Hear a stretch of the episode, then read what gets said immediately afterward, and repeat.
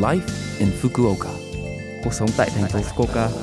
Chương trình này được truyền tải dưới sự hỗ trợ của thành phố Fukuoka. Chào buổi sáng tất cả mọi người, tôi là DJ Lưu Văn Cường. Trong chương trình Live in Fukuoka đã được bắt đầu vào tháng 4, chúng tôi sẽ cung cấp thông tin sinh hoạt và đi chơi để mọi người có thể có thời gian vui vẻ và thoải mái ở Fukuoka. Thứ sáu hàng tuần, tôi là Lưu Văn Cường đến từ Việt Nam sẽ truyền tải thông tin đến các bạn. Trong buổi sáng hôm nay, chúng ta sẽ đón một vị khách vị khách đến với trường quay. Chào buổi sáng bạn Lê Ngọc Sơn. Chào bạn. À, chào bạn. Đầu tiên tôi rất mong bạn hãy giới thiệu về bản thân mình được không ạ? Ừ, xin chào mọi người, mình tên là Lê Ngọc Sơn. À, mình hiện tại đang theo học tại trường Aso Senmon Aso Joho Senmon Gakko. Ừ. Bạn đã đến thành phố Fukuoka được bao lâu rồi ạ?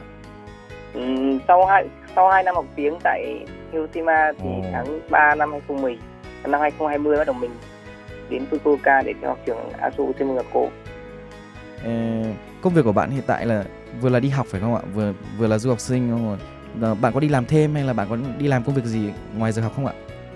Ừ, hiện tại thì mình vừa chuyển xuống đây nên là việc xin bay tổ thứ thì mình cũng vừa mới xin được một việc đi làm thêm xong Ấn tượng của bạn về thành phố Fukuoka là gì ạ? Ừm, về cơ bản thì thành phố Fukuoka thì nhộn nhịp và mình cảm giác là dễ sống cuộc sống sinh hoạt dễ đối với người nước ngoài đối với du học sinh dễ hơn ở trên à, Hiroshima Ờ, công việc các thứ cũng dễ tìm kiếm được công việc cho du học sinh hơn Lý do gì mà bạn à, quyết định chuyển từ Hiroshima xuống Fukuoka? Lý do Ừ. lớn nhất là gì ạ? lý do lớn nhất là cái trường trường ASO mình chọn là mình thấy trường mình đã tìm hiểu thấy trường cũng có uy tín tại Fukuoka và thứ hai là tại Fukuoka thì có sân bay quốc tế có thể bay thẳng về Hà Nội mình chọn xuống Fukuoka Ồ, lúc mới đến bạn có bị sốc văn hóa gì không ạ? Điều gì khiến bạn cảm thấy khác biệt giữa Nhật Bản và Việt Nam ạ? Ừm, lúc mới đến thì khi mà mình vừa mới đến Nhật thì không có sân bay cho nên là về đi siêu thị mua sắm đồ dùng cá nhân đồ dùng sinh hoạt thì gần như là mình đều không biết và đều phải tự đi tìm hiểu Ồ. Điều gì mà khiến bạn cảm thấy khác biệt giữa Nhật Bản và Việt Nam?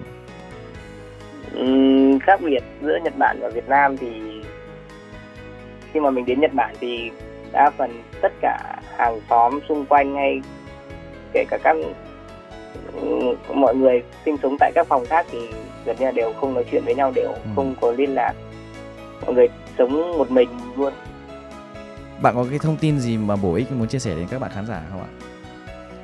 Ví dụ như là Ừ. cuộc sống ở Fukuoka này, công việc này.